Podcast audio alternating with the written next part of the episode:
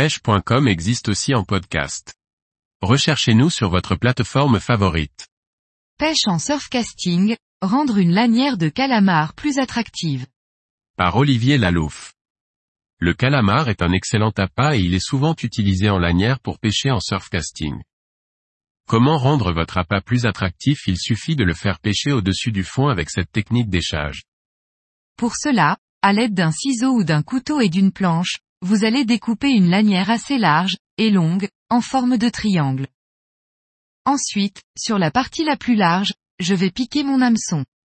On pique l'hameçon dans la partie large de la lanière et on vient recouvrir le fil avec le reste de la partie qui est taillée en pointe. Pour le maintenir sur le fil, on va utiliser de l'élastique à écheur que je vais coincer entre mon pouce et la lanière. Il suffit tout simplement d'entourer la lanière tout autour. L'astuce va consister à faire de petits boudins remplis d'air, qui permettront, lorsqu'on va lancer son appât, de le faire remonter à la surface. De façon à avoir bien une meilleure présentation.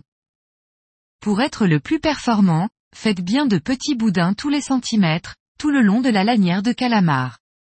Faites-en en moyenne 4 à 5 pour être au top. Il faut toujours partir du haut et redescendre sur l'hameçon sinon on est gêné par ses doigts. N'hésitez pas à remonter pour accentuer cette bulle d'air. C'est d'une efficacité assurée, on sent qu'il y a assez d'air à l'intérieur quand on appuie dessus. La terminaison n'est pas compliquée, puisque sur la dernière partie, il suffit de faire une dizaine de tours avec l'élastique, puis de casser l'élastique. On voit très bien les boudins, les successions de bulles d'air qui vont permettre de faire flotter son appât, et ainsi le maintenir bien au-dessus du fond. Maintenant, vous connaissez une astuce pour faire flotter vos appâts naturels. Il ne vous reste plus qu'à vous rendre sur les plages pour sortir de beaux poissons.